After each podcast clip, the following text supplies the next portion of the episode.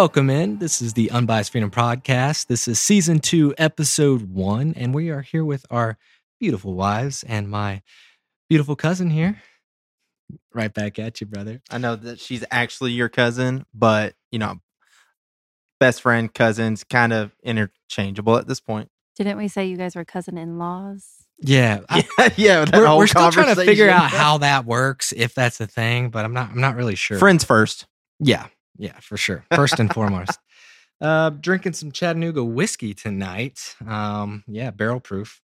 Good shiznit, 60% alcohol. Great. It's very good. Yes, yes. And we're actually not at our regular studio. Um, we're in Gatlinburg, Tennessee. Uh, we just celebrated Thomas's birthday on the 27th and mine yesterday. Yes. So um, yeah, we're here for one more night. So making the best of it. Thought it would be a cool setting to shoot this podcast and get it out there. So um, I guess let's dive right into Yeah, it. super excited for season two. So first, we're gonna start off. We're gonna let the girls kind of introduce themselves um, and kind of give a little bit of backstory because today we're actually going to talk about firearms and from a female's perspective, and kind of get them to talk about what got them into firearms and understanding the importance of it, and you know we'll get maybe pick their brain about a couple other topics. So That sounds good. yeah, You want to let your wife go first? let's do it. This is my gorgeous wife, Miss Hannah Brown, and take it away, babe.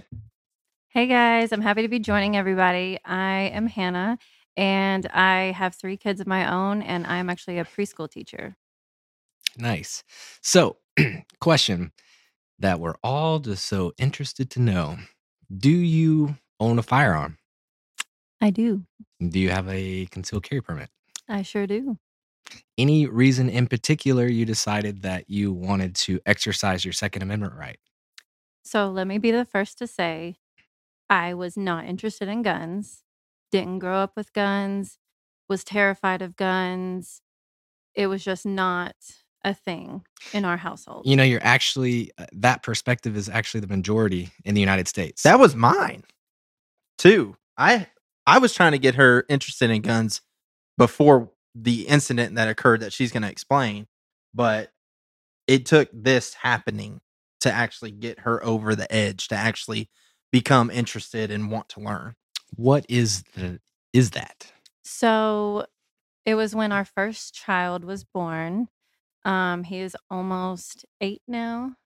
Is he almost eight? yeah, he's almost 8 this year. It's crazy. Yeah. Holy crap, I feel old. I know. Me too. so this was back in, gosh, what year was he born? 2013. Mhm. Sorry, guys, I have three kids, so my brain doesn't work. Um, so 2013 is when this happened, and it was my first ever major surgery. I had a C-section with Landon, and I'm kind of allergic to the pain meds, so I didn't take them.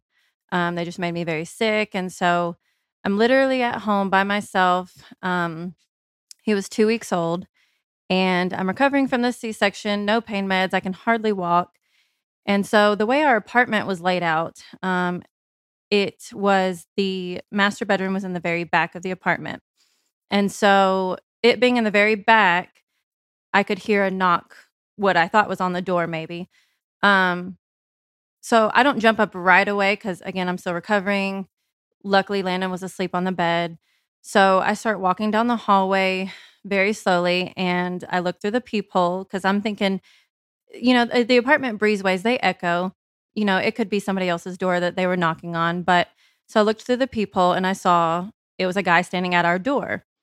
So I start looking and I start trying to realize like, do I know this person? Is this maintenance? Like, who is this? So as soon as I was just trying to make out his face, he starts trying to pry the door open. And when I say I ran to the back of the apartment, I ran as fast as I could. Um, and in my mind at that moment, it was racing. I couldn't think of what to do, what is the best way to go about things here.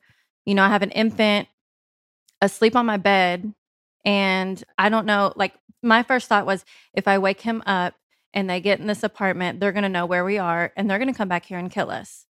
You have to assume the worst. Yeah. So, what happened was I left him laying on the bed and I'm standing in the middle of our bedroom. I have our door locked, and um, I call nine one one, and they I said, you know, I have an infant sleeping on the bed.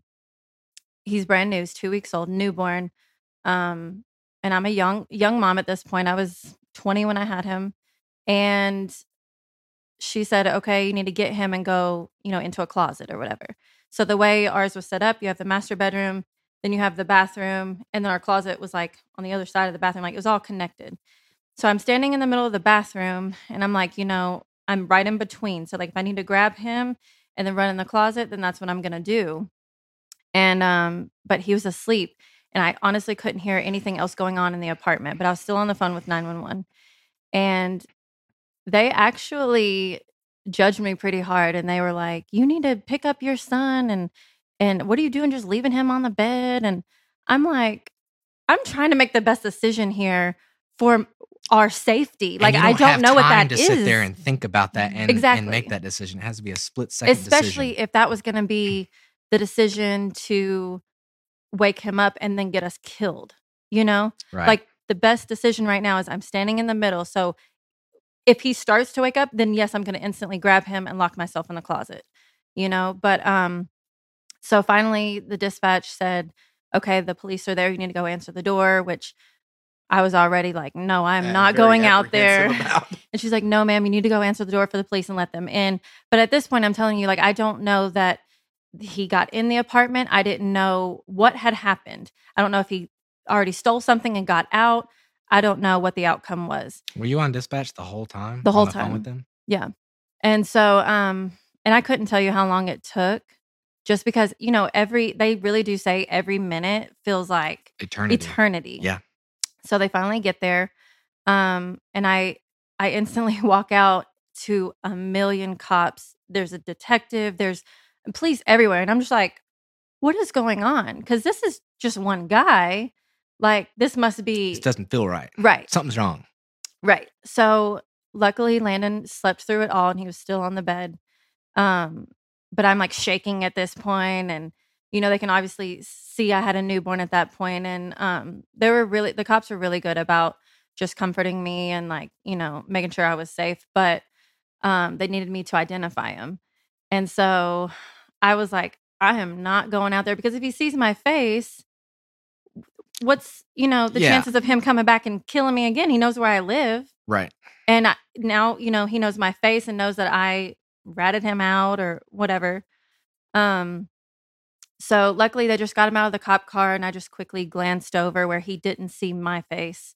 Um, and I was able to identify him. But they actually told me we were in the area looking for this guy already before you even called. Whoa. Yes, because he had broken into all the other apartments um, and stolen a bunch of TVs, electronics, that kind of thing. The only thing that saved him from getting into our door was the fact that our door frame was metal to our one apartment building. All the rest of them were wood. wooden door So he was able to kick that wooden door frame and for break it. sure. So this cop, the detective, changed my stance on guns by saying, if he would have gotten in, what would you have done to protect you and your son? And I said, I have no idea. And that terrified me. When you have kids, that is terrifying to not know how to protect them. yeah, Hannah called me. I was at work. I was working in Franklin. So from Franklin to Antioch, you know, it's uh 45 minutes. I was there in about 15. Like He- I was so fast. uh, nothing stopped me. Like I was there. And when I got in the apartment, that's when the detective was talking to her or to us. And he was like, Do you guys have anything to protect yourselves? And I said, I've got a bunch of knives around, but no. He was like, You need something that you can point and shoot and be done. Of course, he was implying a shotgun, which Right. is the e- is best it's for a, home it's a great for home sure defense. ri- Uh, and weapon. it was but just like i had already been talking about it and then after that she was like okay we need to go to the range i need to, to try this out Which and- I wasn't really on board completely at that point. I will say I was still hesitant. I was like, maybe we can but just it got the wheels turning I was like, maybe we can just go and see what it's all about, you know, maybe just learn about it because I do know that fear is something that makes you hesitant about a mm-hmm. lot of things, not just guns, about a lot of different topics. You know, the uncertainty, the, you know, not knowing, not understanding. That's why I didn't zip line today. that Dude, that was a blast. that well, it was also during the snow, so that's a little sketchy. So I'm I'm with you there. But It was awesome. but um so Thomas actually took me to the gun range for my first time. And you know, we That was my first time too. Well, he he made it look like he was not nervous at well, all. because I had already been doing research. So I had never been to the range, but I had been doing a lot of research before I went there. And so I was, I'm one of those people that I can do like a little bit of research to kind of get a good idea. And then I'm comfortable at least trying. hmm And of course, you go to a range, and if you tell them it's your first time, there's a lot of, you know, the range officers are going to help you out. There's, there's a lot of good resources. Mhm. So we It's got not- in there. It's not just all scary. It's not right. It's not, an, it's not as intimidating as most people Yeah, think. you're not just jumping into it by yourself. There's a lot of people that want to teach you and teach you the right way so that way you're safe, you keep others safe, and it's a safe thing. Um, it doesn't have to be scary. So, but I go into the gun range and the officer hands me a gun, what I think is a gun, and I'm sitting here literally shaking, holding it. And he's like, Why are you so scared? This is just a laser pointer. And I was like, Oh my God. I was so scared. Um, so I'm pointing it at the target, and he's like, "This is just to help you with, you know, lining up your sights and pointing and clicking something and it going where you want it to go." kind of getting some trigger discipline, you know, because Yeah. you don't want to put too far either way because it'll shift the way it shoots and you know stuff like that. So I think the first thing I ever shot was a 22, um, which you know, after a few rounds of that, whether you're new or not, it goes really fast. You know, Was that that uh, was that a 22 handgun or a rifle? it was a handgun, I Yep, believe. it was. Yeah. Um, did I shoot another caliber that day or just a 22? No, that day you went ahead and shot a nine, and after that you were hooked. I wanted to make sure I was working my way up with calibers. Like I didn't want to intimidate myself. Um, so I definitely worked my way up. You know, I shot a 380, I think, before the nine, just because it was a little smaller of a handgun. oh yeah, I think you're right. And then you tried the nine, you were like, oh, I like the nine a lot. Tried the nine. Um, yeah, the, the nines actually have less recoil than the Yeah. 380s. Well, Yeah. we didn't know that at the time Right. because, Right. like I said, it, it was all new to us. Well, you know what? Something that's funny is um, when I started learning to shoot, I I- the first gun I bought was off a coworker. Uh, we're in the state of Tennessee, so you can do that. Um, and uh, I bought a 40, and I don't a it 40 is a high caliber for a first time shooting. right. And I I I thought, oh, 40. I I assumed because it was a subcompact, like real small frame Mhm. handgun. I thought, well, the smaller the gun, the less recoil there was. That was my logic. So That I go over. Not, in fact, the logic. that's right. That's wrong. But as a as a new shooter or firearm owner, logically you would think a smaller gun is going to have less recoil. But nope. It'll kick like a mule if you ain't doing it right. so I'm at my friend's house and we're out back of his property and um, we're shooting and he's got this 1911 style nine uh, nine millimeter and I was scared to death of that thing because Mhm. the 1911 is a very large handgun and uh, I thought because it was a larger gun there was going to be more recoil so I was nervous as hell to shoot that thing and when I shot it there was almost no recoil and I was like wait a minute what what is happening here and so that's when I you know, compared the bullet size between the 40 and the 9 millimeter. I was like, holy shit, like my bullets are bigger. Right. Yeah. So, And then um so after we went shooting, I think it was we we practiced a couple more times like going back to the range a couple more times after that. Mhm. And then we applied um to get our handgun permits. So you have to do the class before. It's like an 8-hour Mm-hmm. class and then you shoot afterwards. So, you know, we sat down, we took our test which um you know, our instructor was amazing and we had they have a lot of rates for like couples that go. So right. if you want to Yeah, go it was only 50 bucks for the whole class for both of us. and that's a steal That's because really normally good. it's 50 per And- person And his class was not only was it mandated from the state for you to learn, but it was other practical information that was Mhm. like hands down was just phenomenal to be taught honestly it was it was a really good class um so yeah so we both obviously passed um and we have pictures of us you know shooting together side by side and taking our test and so that was pretty cool um and then we just um went to the dmv and got our pictures done paid for our license it came in the mail But um, after holding that card, like you really feel Empowered. empowered. You have to take that power back. You know. Well, but not only that, but you also need to realize like once you have that card, you have a tremendous amount of responsibility That's to right. continue training and practice safe firearm handling and everything else because that you can literally you can end a life with the the squeeze of a you know your finger Yeah, and that was one of the things that um, initially scared me. I was like, I looked down at this thing that we invented. I say we as mankind, and I was like, you can literally, for for to simplify it, you can press a button and make people's life end. Mhm. And I, you know, that was a scary prospect. But at the same time, you can get in your car and not pay any attention to what And you're doing and thing. be and be a very neglectful driver and end life just as well. So um a lot of people don't look at it like that. We look at firearms not as weapons but as tools. We don't have them because we intend to use them. It's uh, like having a fire. Uh, what, what do they call it? The Fire fire extinguisher. It's like I'd rather have a fire extinguisher and not need one than need one and not have one. Right. Um, same thing with a handgun. In your situation, you were a- afraid for your life and your child's life because you didn't have any way to great equalizer. I call that the great Mhm. equalizer. It's like as a woman, um, just by virtue of being human, women are typically less masculine than a man, and men, uh, uh, uh, even a small guy, can overpower um, a woman. Right. And you add in that firearm it evens the t- it evens the odds a I- lot it, it doesn't even the odds. it gives the advantage destroy- yeah. it, it it puts the the victim as the Mhm. one in power and the one who's going to dictate the outcome of that situation. Mhm. And by virtue of not wanting to be a victim, you're the one that's going to go home that night, and that's right you won't be the victim. See, and I also feel like it was irresponsible for me as a parent to not know how to protect my child.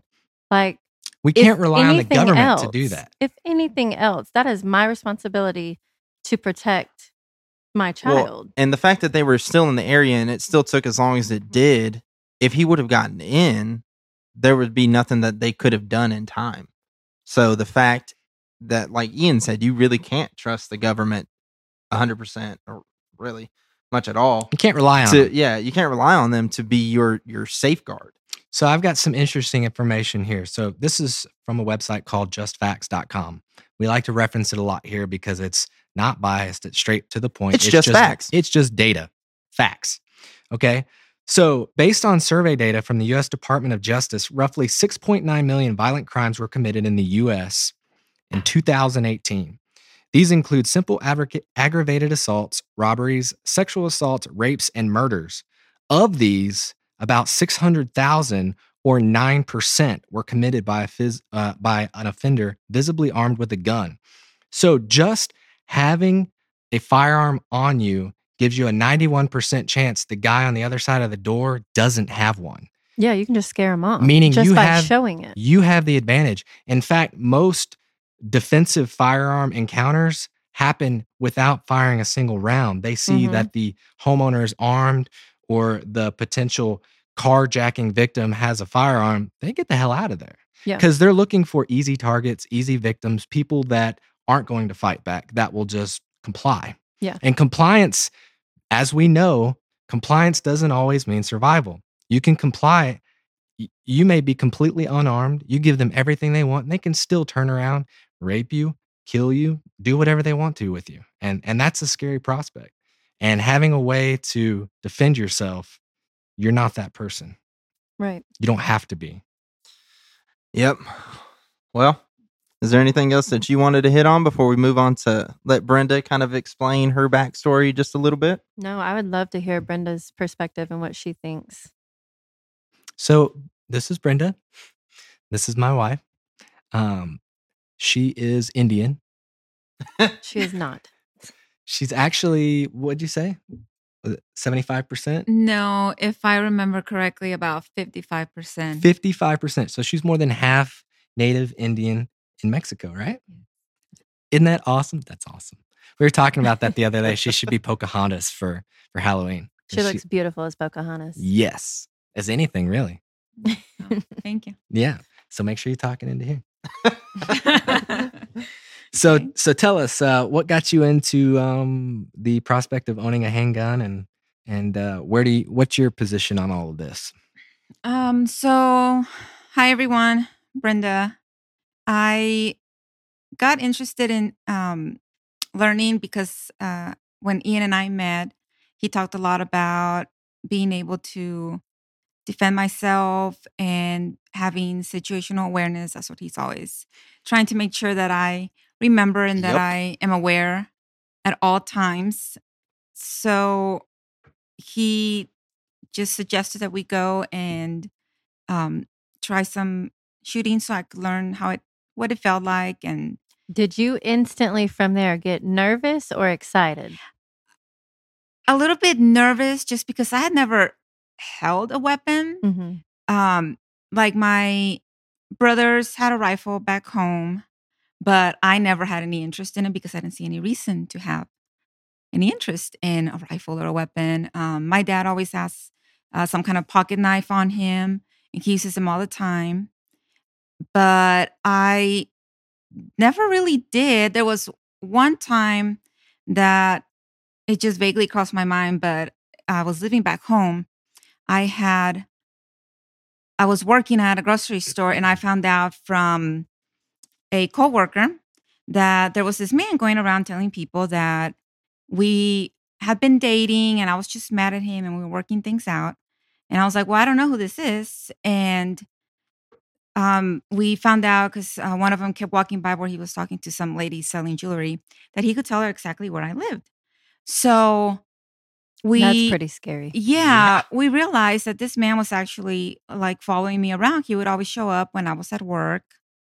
And you had no car- idea? No, I had no idea. I was not Because you didn't have situational awareness. exactly. I did not have situational awareness. Thank you, Hannah. That that would be the exact situation for situational. I, I I think I stressed that with her too, making sure to always kind of just keep an eye on everything going on around Well, you. and that came up in our um, permit class Oh, anyway. yeah. He hit really hard on that, and I he And made it- me think of things I never thought of. With you know, going to a restaurant when you go to sit down, he was like, I always chose the table with like you know Optimal furthest in viewing the points. yeah in the back or in Yeah. the corner. I could see all my in, exits. know who's going out, exactly. know where your exits are at all times. at all times. And and the thing is, is it is different from a man and a woman. Right. And let's be honest, it's sad that a man can walk around and do pretty much whatever the fuck mm-hmm. he wants without looking over his shoulder. But you put woman, you put a woman outside and it doesn't matter age, race, anything. Put a woman outside and there's some creeper guy out there that's willing to do something bad. Yeah. And that is always in the back of my mind, Yeah. which is why, honestly, I don't go anywhere by myself, especially with the kids. I absolutely will not because they are targeting, you know, parents now Mhm. too. Like they know that mom with three kids has got her hands full and I can go up and do whatever I want and she can't stop me Mhm. because you have three kids. So I, I mean, even going to Walmart, like I will not go by myself. I will not go with the kids alone. I always make sure Thomas is with me even if I carry, you know, and that still makes me feel better. But like for me, I'm just an anxious person, so I'm just not To going to put you, it's not worth the risk. Yeah, Right. So what happened with this? Um, this guy was this stalking you. creeper, this fucking Yeah. creep. so I went home and I told my parents about it. how I- old were you? I that was about I was in my early 20s. Okay, Probably about 22 when that happened. So I remember dad wanted to find him and kill him. as any dad would. Yeah. As a dad, I support his decision. um mom wanted to send me to stay with my family in Mexico for the summer because it was right when summer was starting. And I know, um, I remember one of my brothers, I think my younger brother, went and got his rifle from under the bed. And he's like, well, if he shows up, you know, we'll just, shoot him. Yeah, pretty much. Uh, we lived right next door to the sheriff because they live out in the country. That's convenient. Yes. So my dad talked to him and he started doing more patrolling in the area. And then I worked about 30 minutes from home and we reported it to the police. So anytime we saw this guy show up at the store, we could uh, call the police so they could come because he would hang around outside the pharmacy because I worked in the pharmacy. Mm-hmm. And um, we ended up finding out that he didn't actually have his own vehicle. He would borrow, I think, his brother in law's vehicle. Um, and the thing is, to get to where my parents live, you need to know exactly where to turn for the exit because it's not really marked very well. Yeah, there's no street mm. lights. There's not even a road sign. We're talking So county basically, roads. he had to follow He's you following at some her. point. Yes. Oh my he, God. He could. He was telling the lady like how far and by what billboard you had to turn. I mean, this man had at some point followed me home. I just never realized it because I was not oh, paying attention to everything around me. I do that now. It's been drilled into me. Um, I even notice every exit when I go into a building. I'm thinking, okay, if I need to get out of here, which way do I go? Where can you hide? What's a safe room? Even at work, Yeah. I do that at work too. I'm like, what if some? Because sometimes if we have gunshot victims, What's your work? Because nobody knows what that is yet. So I am a registered nurse. okay, thank you. You're welcome. so if we have gunshot victims in the ER, it goes into lockdown. right. And I'm always thinking, okay, what if somebody shows up? What if something happens? What's the safe room to hide in? You know, what do we have to do with the patients? Because having a have to think. plan is better than no plan. Yes. Otherwise, if there's no plan already set that you can think back on, you can panic in the moment and not know what to do. For sure. and then that's when bad things happen so um we reported it they showed up a few times at the store i would have um, a store manager walk me to the car and if i remember correctly at one point he started not showing up as much. I don't know if he got a job or if just with the police from town coming around a lot or maybe he found another person to or stalk. maybe he found somebody else that didn't live so far away.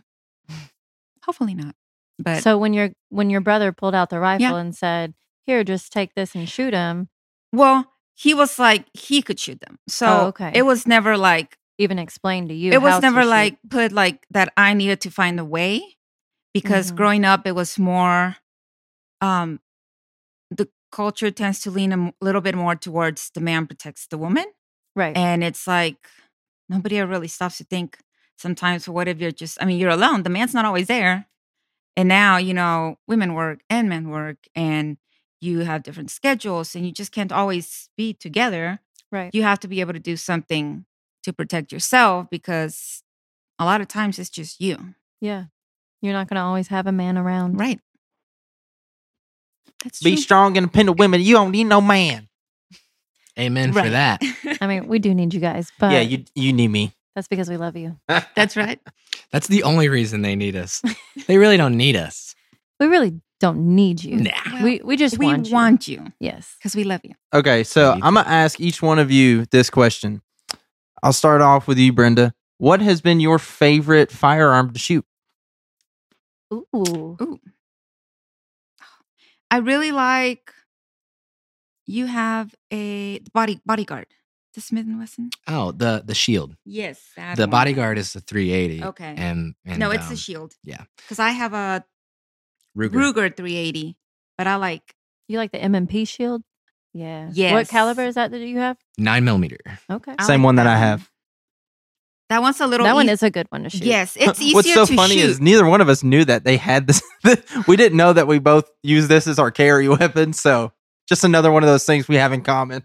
It's it's fantastic. Actually, it's sitting right over there on the shelf. Mine so- too. Oh, It's See, right there. They about- dress alike. They talk alike. they actually really do dress alike Yeah. sometimes, But like They're not both coincidentally. It's just it, just, happens, which It's is a- weird because it's again, a white guy thing. Ian is my cousin. So you would think, but no, they just click so well that they and I just realized they're both wearing blue. Uh, I'm wearing gray. Yeah, Thank I you don't very know much. where, It's where- not what's blue. this blue that you're We're talking wearing about? blue jeans, Totally but looks his are like blue. faded. Mine are Thomas. solid. It looks like blue Thomas. He's seriously. wearing tennis shoes. I'm wearing boots. see now they're holding hands. No, we're not. We're interlocking arms. Different. Thank you very much. So that's That was so a little say weird. you're- I'll say that was a Eh, little it's weird. all right. So you For say the, the, for shield those is your for, favorite? for those uh, viewers and or listeners that can't see this vo- podcast, what were you just doing to me, Thomas? we were interlocking arms because you came over to me to compare that your shirt was blue and mine was gray. And why did we have to interlock arm, uh, arms for that? because it felt right. Okay, okay. Because you guys have long sleeves on. It- yeah, you got it's a good comparison. You can see it from both sides. Oh, okay. Yeah. Okay. Duh. All right, and all right, back to the question. All right. Anyway, so that you say that the shield is your favorite? Yes, I really like it. It's a lot easier for me to shoot it. The 380, the size is like perfect because it fits in all my purses, but But the kickback the is kickback, pretty pretty Yeah. good on a 380. Yeah. She has a difficult time racking the slide to actually chamber around. So I Mhm. keep it pre chambered for her. But they have a new um, Ruger that is a light slide and it's ex- specifically designed for people who have issues Okay. doing that. And I so, just need to work on my upper body strength. well, that that too, but you haven't done that. Uh, and uh, But I will. She's busy you. saving lives, Yeah. okay? exactly. working a lot. yeah, bro. And and so she's saving lives and so that she can save her own life or someone else's potentially maybe it's best to just get a handgun that she can rack the slide today and not have to worry about racking it tomorrow that's all i'm saying yep Okay. Okay. All right, babe. Let's ask you that same question. What has been your favorite firearm to shoot? well for me. So, what I carry is a Ruger SR9C. So it's a nine millimeter. It's Mm. compact. Ayo. It's a very nice gun to shoot. It's still it's a little bit wider than the shield because it's a double stack mag.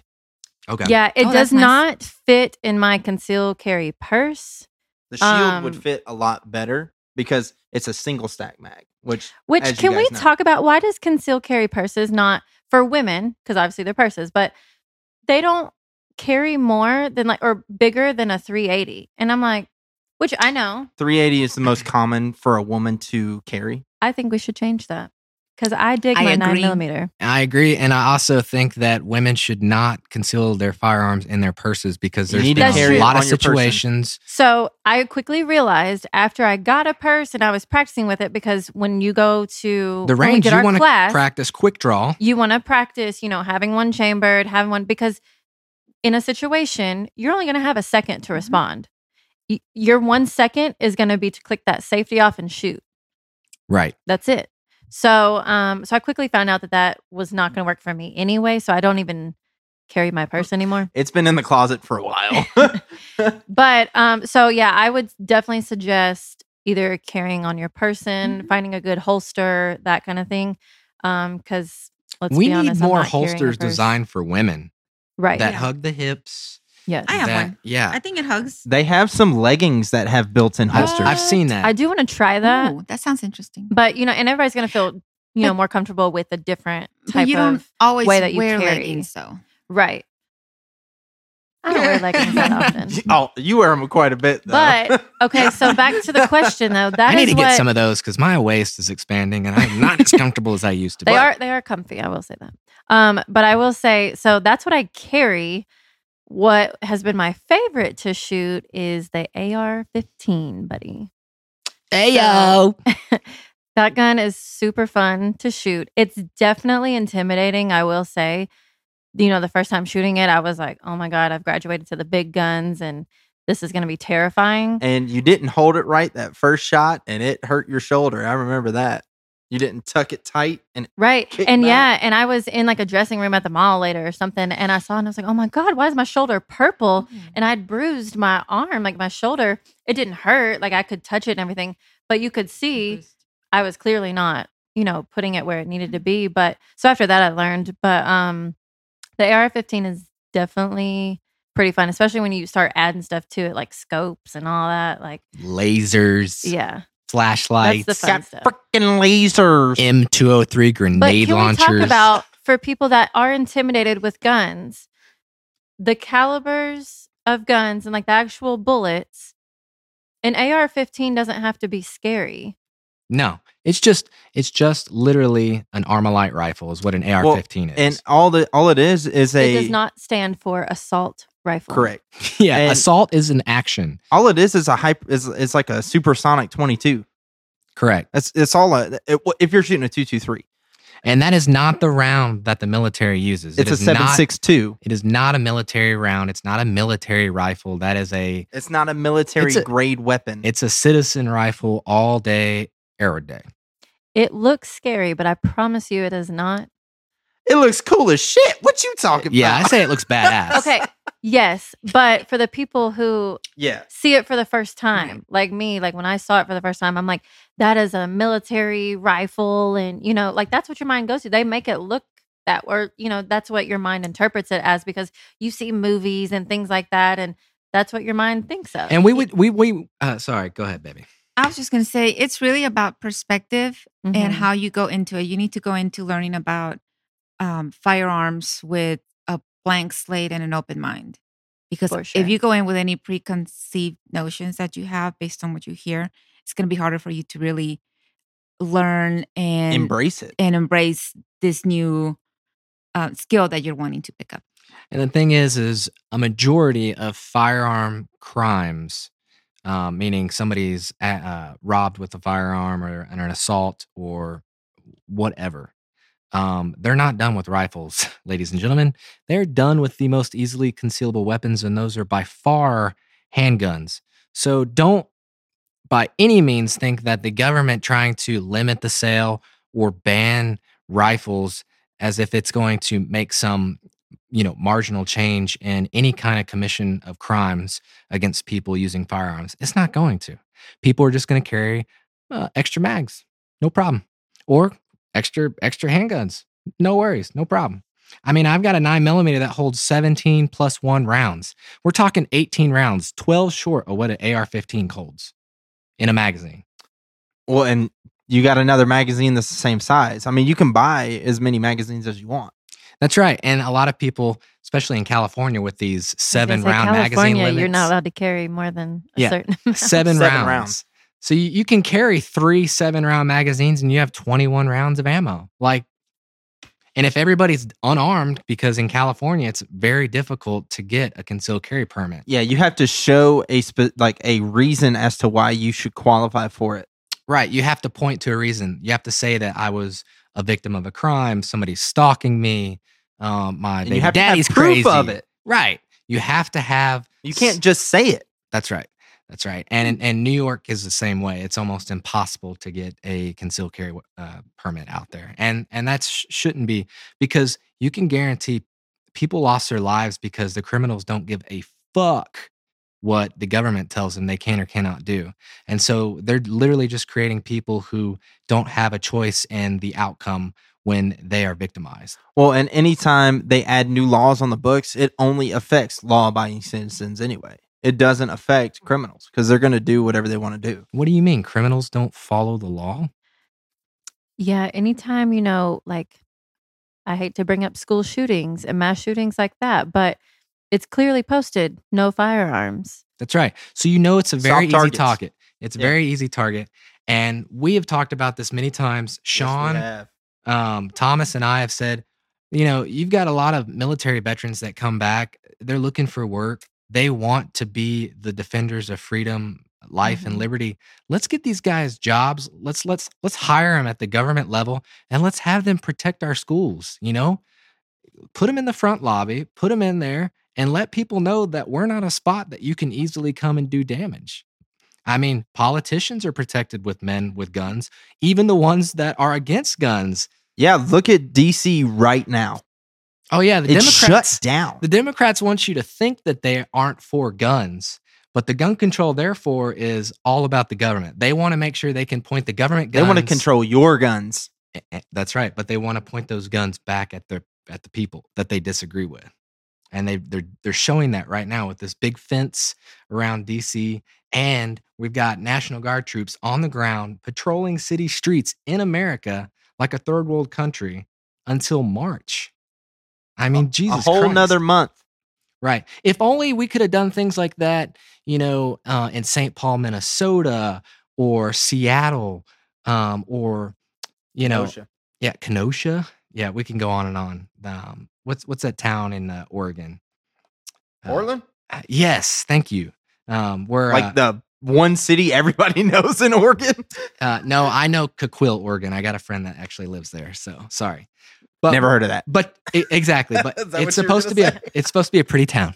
Okay, it's got a it's got it's right by the ocean. Um, sure. but but uh, if you think about what all these people have been allowed to do, and they talk about how um, the Republicans are so fascist and they're just so evil, it's like, well, you, they let these they literally let people run rampant for months at a time, and just because they know what would happen if they did try to stop it, they'd be labeled militaristic and racist and this and that. But when the Democrats do it, eh, it's fine and dandy, you know, no problem, no problem whatsoever. Not that I'm for Republicans by any stretch. I'm a libertarian through and through.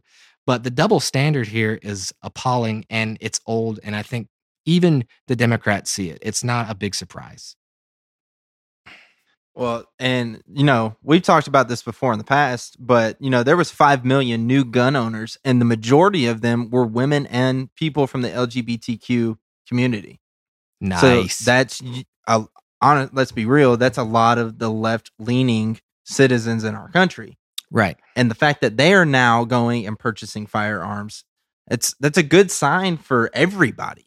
And also, we're almost at a point where there are 20 million registered firearms in the country. Those are registered. So we're so those are people we know who have concealed carry permits or weapon permits in their states. 20 million. That's a huge voting bloc of the population. And that's not just your white Republicans because this room right here will show you that that's not true. And so I think that's really damning when you look at those facts and you look at those numbers that people realize that their own health and safety is in their own hands and they can't rely on the government to do their bidding. They just can't. Yeah, here's a uh, a cool little story um, that's related to that. It's talking about um, let's see, what is her name? Deshauna Street, 29, bought her first gun in June. She had never held a firearm, let alone used one. She began to fear for her safety when more than 100 businesses in her home of Grand Rapids, Michigan, were damaged in the unrest following the police killing of George Floyd this summer. City officials tallied nearly half a million dollars in necessary repairs. Street works in uh, in retail. Would her store be vandalized next? And for Street, a black woman, the thought of Breonna Taylor being shot to death in her own home being a botched police raid also lingered. Quote, to this day, I've I have a lot of questions about that story, Street said. I think it was really unfair and unjust what happened to her. You can't even sit in the comfort of your own home. You never know.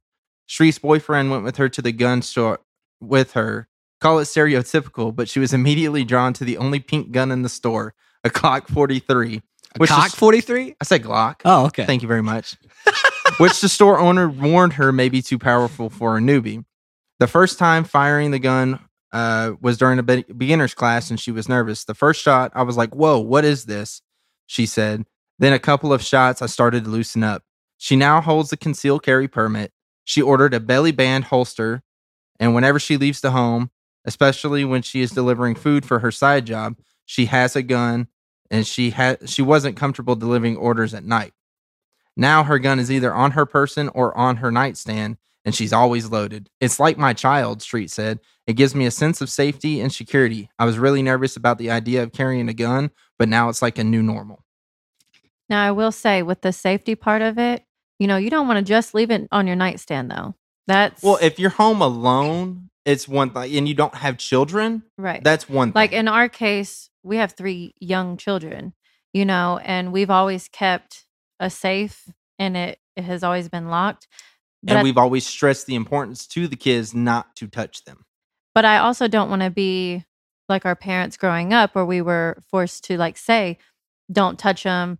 And like that kind of almost instills a fear in them like, oh my gosh, that's dangerous. I can't touch it. Yeah. I'm going to get in trouble if I do. Right. Like, Well, this is bad. I've made sure to tell, especially Landon, which is our oldest. Um, if you have questions, you can ask us.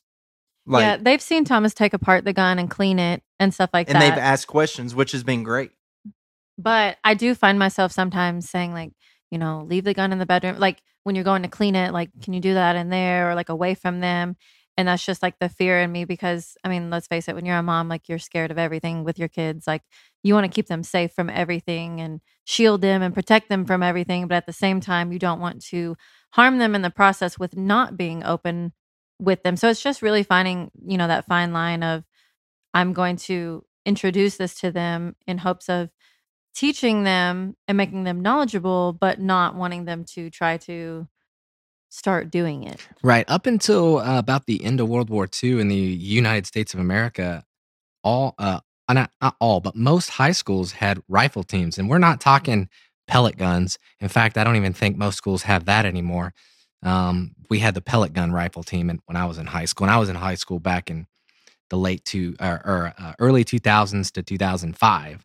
And um, we're talking real rifles. They were shooting 22s but they were Mhm. teaching them 22s is still, I mean, it's a great rifle it's Right. fantastic it's accurate at close to very long range distances mhm. and they're teaching people firearm safety not to fear them how to use them and use them effectively if you have to use them and they did it in a fun way as a competition and um i i don't know i feel like if we instead of teaching our children to be victims in school all the time now which is kind of an institutionalized stance like you can't defend yourself right, because that makes you powerless. correct they're they're you have we're to be on the opposite side and take that power back. we're literally teaching children to grow up as young adults to be victims to choose to be a victim in the situation Right. that could be Like, poor pity me. right exactly Mhm. and i think that's a big part of the problem is why we have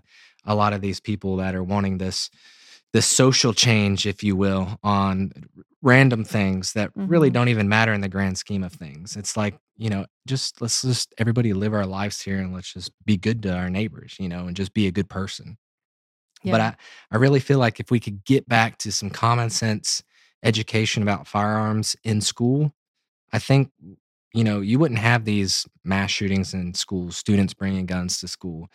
Um, you wouldn't have kids stealing parents' firearms to do bad things or accidentally Mm-hmm. hurting themselves because they would know how to properly use them and they would know Right. that they're not or a if toy. they randomly found one, you know, like right. irresponsibly, like whether it's out their house or on the street and somebody, you know, chucked it or Yep. whatever the case may be, like that is how accidents happen because they don't know what to do with it or, you know, what to do when they come encounter with it. Like they have no idea. So safety is definitely, definitely important. Like you don't just go and shoot a gun, buy a gun, whatever. You really need to do your research. You really need to get in there and practice. You really need to understand the safety and, you know, all the important things that come with having that responsibility. Yeah. And I think that as families with children, I've uh, I follow a YouTube channel and um, it's uh, I think it's uh, Cover Your ASP ASP Active Self Protection. Um, John is um, the host of that, and he does a really good job about breaking down um, usually CCTV or police footage of crimes that happen and what he would do as the the victim or the the defender in that situation. And I feel like a lot of people could take a lot from that and and learn from it but also as a family have a plan like okay if someone kicked in the back door and came in and you saw a weapon or assumed they had a weapon where would everybody go what would everybody do you know a- Just and like be when you have a- for a a, plan- tornado uh, yeah Right. Fire, Weather. anything. all those kinds of drills they do mass shooting drills at schools now Yeah. you know lockdowns Which is sad. it's it's abhorrent. It should never be a thing. It should No. never be a thing. Um, and I I I really feel like more people would be here today, and more people in the future that unfortunately will end up being a victim can be saved if By having a plan. by having a plan and knowing how to effectively put that plan into motion and or having a firearm and knowing how to use it. So I'm going to ask another question. So, as women, because this this I guess was going to be more geared towards women, what advice would you give to another woman who is on the fence about learning of firearms and like Or that whole situation? or on the complete opposite side of the fence and won't even look at one. right. in a what, room. What's some advice that you would give? Girl, come out to the gun range with me and just let me show you around a little bit. I love it. Like, I mean, that's all there really is to it. Like, you're not going to get over your fear until you go out and do it. Like, I just feel like that's Well, and, but the, well, go ahead. You go ahead real quick. So, I mean, I agree with Hannah. You really have to, because I have some friends that are on the other side of this issue. And it's really just stressing that this is how you can protect yourself because you How just else can't they rely on somebody themselves? else. Exactly. now. I will say, I do want to do one of those self defense classes Oh, I do too. Where they put They you in teach you. situations. Girls' night. That's Which right. they have those at the gun range too. Mhm. Classes about I'll see you know, hostage on, um, situations or they even have different um uh, like how to uh turn the situation around with an attacker, like if they come from from like defense or- classes. Yes. With a firearm, without Mm-hmm. a firearm. Like so that's pretty cool too. But Right. at the end of the day, I mean, I'm gonna be like that detective told me. I want to stand at the end of the hallway and be able to point and shoot. Well, and they don't also want to fight somebody. they have Right. they have classes where you can actually be trained on how to do it from a seated position in your car. Yeah, that's yeah, pretty uh, that, that's true. Um, a lot of ambushes happen when you're in your car, Mm-hmm. and or when you're getting into your car, and a car door, a car, a vehicle is a transitional space, and Mm-hmm. most attacks happen at a transitional space. Mhm. Whether you're going into your house, whether you're getting out of your house, Mm-hmm. whether you're getting in your car, out of your car, putting groceries in the trunk of your car, and you can't see behind you, those those uh, kinds of attacks tend to happen at that time when you're most vulnerable. And um, I really feel like you know we can take a lot away from this. I know um, our local police jurisdiction they'll post on Facebook. I Mhm. think it's every every either every quarter or every uh, six months. They actually do a women's defensive Yes. training course at the police station in, in our town Yeah. in Smyrna, That's pretty cool. I've seen that. and um and it's Is free. that free? Yeah. It's Yeah. free. You just show just up. sign There's no reason to not go. They Yeah. te- they teach you it's a hand to hand combat. Mhm. How to grapple, how to use what you have on you, and that doesn't mean a firearm. That could mean a set of keys. Mhm. That could mean Yeah. a, a grocery bag with a gallon of milk. You know, they teach you what to do and um, how you can get out of those situations and how you can keep from getting in those. Situations. You mean you could have an assault milk jug? Hell yeah, you can, bro. you can fuck somebody up with a milk jug. Because everybody remember, assault is an action. Anything can be considered an assault weapon. Yeah, even if you take guns away, people are just going to find something else: an axe, Right. a hammer, a screwdriver, anything they can. Well, the literally hurt CDC somebody says with. most a baseball bat. most murders are actually committed by your fists.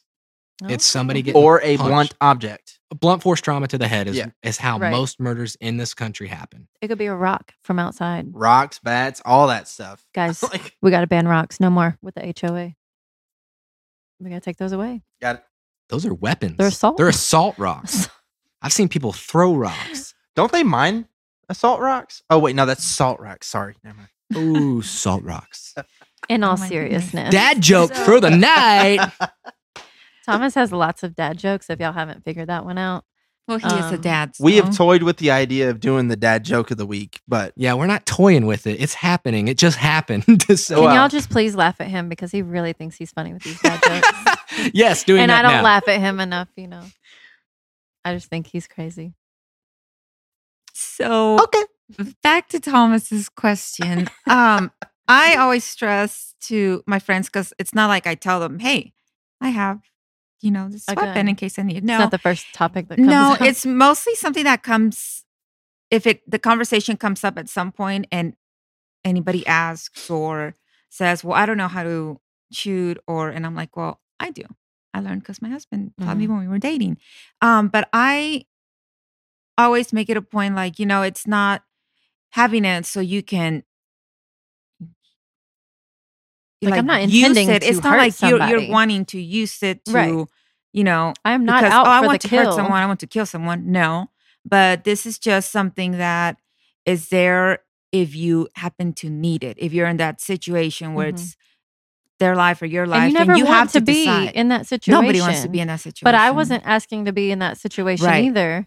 Didn't have no idea because our apartment building was literally right next to the office, and it happened Oh. in broad daylight. This is about ten thirty in the morning. Well, most Broad break-ins daylight. happen during the day Yeah, I guess they thought I Hmm. wasn't home, and they were just Oh, 'cause gonna break in and gone. take the because you didn't answer the door. If you would have went to the door, or even made noise, he probably wouldn't have. Yeah, tried to I did break one of those. You know how um there's like different memes about, you know, when somebody knocks on your door and then you're like peeking through the blinds and like you're doing everything to duck down and crawl you? across the floor. That was basically me. I was like, I'm not answering this door. I mean, I've always done that, but um and it wasn't the best of the area And anyway. honestly, Honestly, I would prefer you not to if it's somebody you don't know. If I'm not there, Yeah. If I'm not expecting you, you better text me if you come to my house. I don't care if you come to my house, but please just text me saying you're going to come. Or, I mean, now, luckily, we have, you know, the video cameras. I mean, that wasn't a thing back then. Cameras are less than hundred dollars on Amazon. Go Blink for home cameras. A home security. They're free if you already have internet. They're easy to use. Just hook them up. They're free. They're battery operated. You can't screw it up.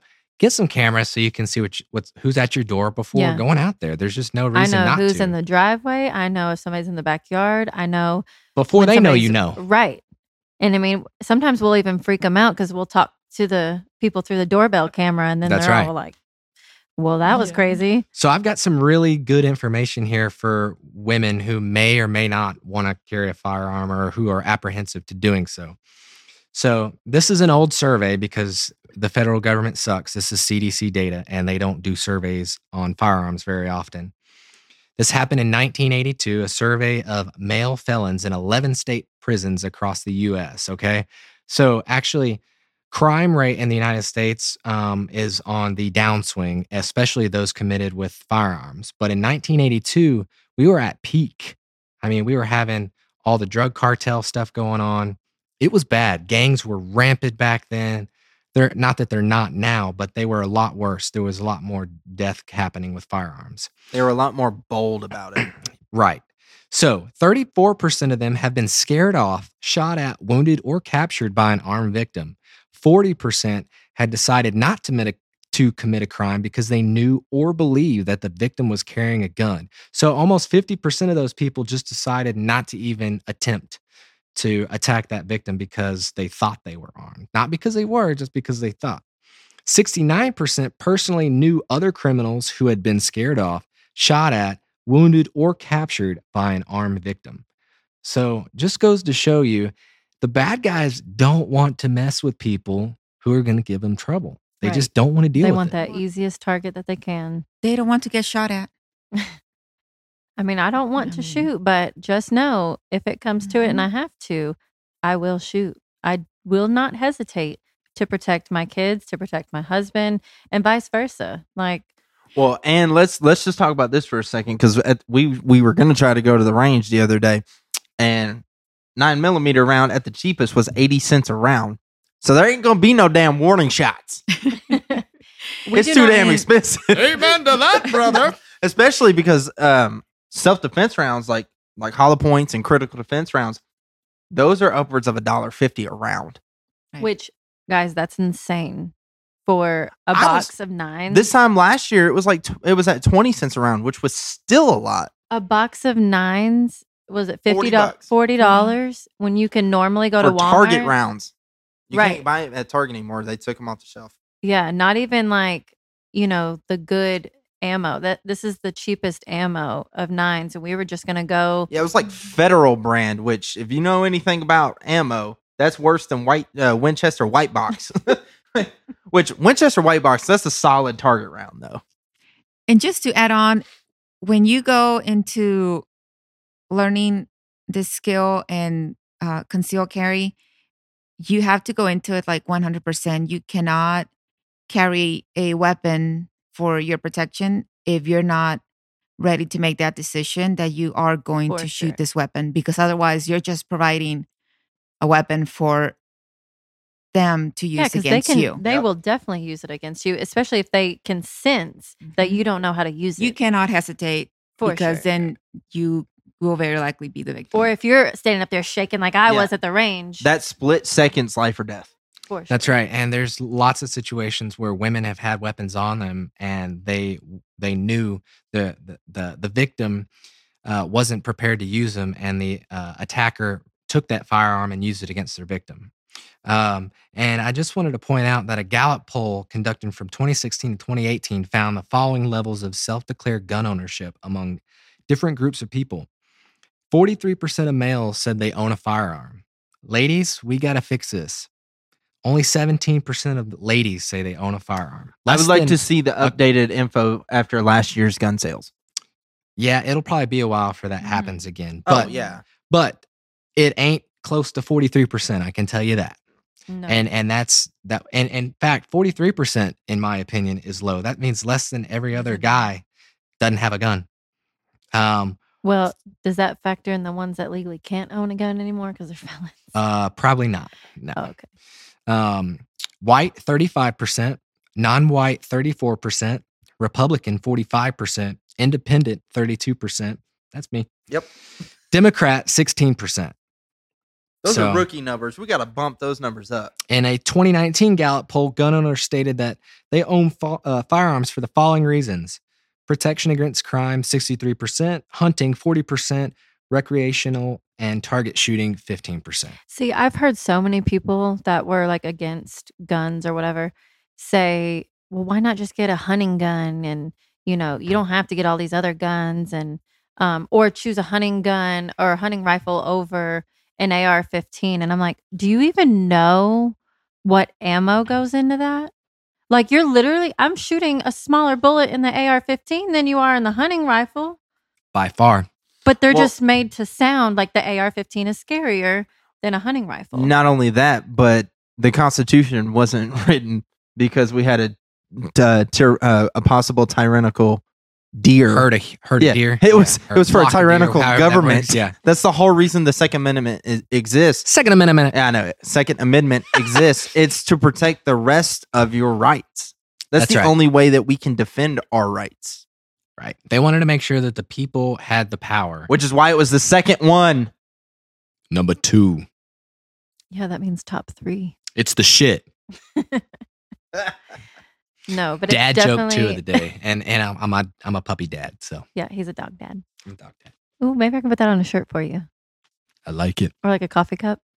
Dog Hey, dad. quick segue. Uh, we are selling some merch now, so check that Oh, there you go. There's a we have that link tree link. I'm about to add it to that. Um, we also have it posted on our Facebook. I also have a link on our YouTube page, which we will now be utilizing now that we are using these beautiful GoPros. Right. And um uh in case you're interested, uh we are working on a male thong version of our logo. So um Thomas uh, a what? We are. yeah. Yeah, he's got him on right now. Yep. Why why do you Maybe think Ian keep- does. Why do you think he keeps adjusting his position? He's not used to that that it's kind of That's tight joke. back in the back. It's called a hammock. Okay. Gently caressing. Exactly. Don't be hating. Bana- banana hammock, bro. Banana hammock. All right. Any other questions you got? No, but I will just say in my closing argument here, um, Rest my case. you know, don't wait for that terrifying moment to be the situation that makes you finally go and and shoot and get a permit and handle a gun, you know, because that could have been life life or death. You don't know. And um I mean, I was thankful to have gotten through it and you know, he was put in jail and we we went through all of that and went to court and everything, but you know, if somebody could have which I know Thomas was trying to convince me a lot earlier, but um so I know it's not it's not easy to make that decision to go and learn about it, but trust me, I just wouldn't want anybody to be in that position. it. And, you know, be terrified. So go and and get over the fear, control it, you know, take back your power and let's rise those numbers. Yeah, and if you're hesitant for any reason, reach out to your friends. There's you everybody has friends that are um that like to go target shooting, that have husbands or boyfriends that like to go target shooting. Make it a group get together to go and learn. There's and ladies' night practice. at the range. Right. And learn with some friends. Make it something that can be almost like a hobby for you. And that will make it easier for you to be able to feel more comfortable because there's Mhm. other people learning with you as well. Don't be afraid of something that cannot hurt you because it's just a thing and it's the people that use it that can hurt you. Yeah, don't let society or the news or any other media influence your decision to be scared about something. That's right. Don't listen to the fake news. Okay. And honestly, it, um, if you do decide to carry a firearm, not because of us, but because of um, you know you've made the conscious decision that you want to do it and you think it's something that's for you, and maybe it's not for you, and that's fine. But there are other ways that you can be prepared too if you decide not to carry a firearm. And at the end of the day, it, it's your responsibility to protect your persons and and your family and mm-hmm. especially your children. So if you do decide to carry a firearm, you want to be physically fit and spiritually fit. And I say that because we're we're all different and spiritually fit doesn't mean need to be need to mean religion or anything like that. It just needs to mean that in your mind, you need to be ready what the consequences are if you do have to or you need to, to pull that trigger to defend your life because um, even though you may think that that's an easy thing to do now talking about it in the moment knowing that you you could be potentially taking a life even though it's saving a life that's a heavy burden to carry for the rest of your life. So that's something that you need to be ready for. And i encourage all gun owners to go um, check out uh, U, uh, UCCA. It's the United Concealed Carry Association. Um, they have um, people that you can talk to if you are an armed self defense uh, situation and you do take someone's life and you need counseling. They're there to talk to you. They're there to defend you if you do have to shoot somebody and um, they survive and they want to sue you for whatever reason. They're they're there to defend you and also defend your right to carry. So I much prefer them over the NRA. The NRA kowtows to a lot of the big Republicans and Trump banning bump stocks. I mean, this is all stupid stuff. So let's be smart about this. And I just wanted to put that out there. So No, hundred percent. Um, yeah. The only the last thing I was gonna say was, you know, ladies, if if you are apprehensive about it, do some research. If you decide that it's not the way you want to go, try to figure out something. Use either have some mace on you, get a taser, um, you know, just have some way. Take self defense classes. Have some way to be able to defend yourself because a lack of preparedness would be a terrible reason for something bad to happen to you. Mhm. Because unfortunately, the world we live in, people suck, um, and you need to you need to be able to defend yourself if you need to. So we implore you to to to figure out what works best for you and do that. Take that power back. And always remember situational awareness. Correct. And uh, just a correction, guys, it's USCCA, and that is usconcealedcarry.com.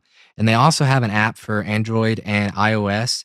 Download it, install it. It's free if you are a concealed carry permit holder. It tells you where you can and can't carry your handgun for whatever state you live in. And if you're going to visit another state, which states have reciprocity for your state. So Right. It's 'cause nice. there there are rules to carrying a handgun. It's not just as simple as, oh, I'm gonna have it holstered on me and that's that. There are rules to carrying a handgun. a lot of restrictions. Yes. Yep.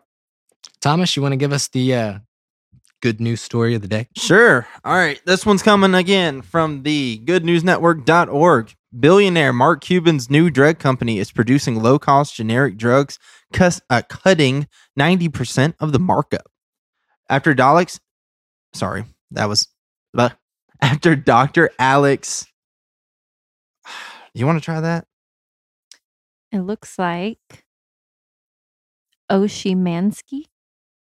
Oshimansky. Oshimansky. Uh, you know what? That sounds right. I'm going to go with that. Yep. Started a public benefit company to combat the exploding prices of certain prescription drugs. He attracted a new partner, Shark Tank billionaire investor Mark Cuban. He also owns the the Dallas Mavericks. Mavericks. Yep. The Dallas, Texas radiologist started in 2015 with OSHA's uh, Oshi's affordable pharmaceuticals and a million dollars in investment capital. Four years later, he the partnership was removed. Oh my God, I'm having a hard time reading. Let, let me let me start over. I'm blaming the him over here. whiskey. Yes, he's had a, quite a few sips of whiskey. I apologize on his behalf. My, my beautiful wife's gonna take over the role for me. okay, so after Dr. Alex Oshimansky started a public benefit company to combat the exploding prices of certain prescription drugs, he attracted billionaire investor Mark Cuban. The radiologist started in 2015 with OSHA's affordable pharmaceuticals and a million dollars in investment capital. Four years later, the new partnership was moving forward under the name Mark Cuban's Cost Plus Drug Company and donating medicine to those in need. For years, a mixture of FDA demands for approval and drug company greed, which created soaring prices for drugs, had begun making Cuban bleeping mad. Now, under Cuban's brand name, the private label arrangement allows Oshimansky to buy from third party suppliers, taking care of the labeling and branding laws himself, um, and sell it at a serious discount with a 15% markup for the business expenses. So, this method allowed the pair to lower the cost of the anti parasitic medication um, from its normal US price range of anywhere from 225 to $500 down to just 20 bucks. So this proved valuable for Baylor College of Medicine, who needed thousands of doses um, to complete a study that they were doing on hookworm infections in the South. Those damn hookworm infections in the South. I'll tell you what, man. I don't, you know, propane You know what? stuff. I, I may have her do the good news story from now on because damn, she reads a lot more better than than I do. She's got a pretty voice, man. Man, she got a pretty mouth too. Let me just say that. That was weird. It's only weird if you make it weird. You just made it weird, though. But have you have if you've not listened to our podcast, we get a little weird. You got really weird, bro. He just took it to another level. With your wife I'm on gonna the blame it on the whiskey. I blame the whiskey. At least it was the wife and not you. No more whiskey during the show. And that wraps it up, everybody, for tonight. Yeah, that's Yeah. gonna that's gonna do it there, guys. Thanks for coming out and checking out the new format of season two of the Unbiased Freedom Podcast. Let us know how you like it. Thanks for having us, guys. Thank you. Of course, as always, guys, please check us out on all of our platforms. If you need a link, we have the link tree that shows all of our different platforms that we're on. Um, we got the new merch out. Please support us. That would be excellent because right now we don't get paid for this. We would like to get paid a little bit. Helping out with the merch is kind of like a donation, Pretty and you get a pretty, you get some pretty cool stuff out of it. So, yeah, you get a male thong and surprise your wife, guys. guys, there's really not a male thong, so just don't worry about that. I'm working on that, dude. I bet you are.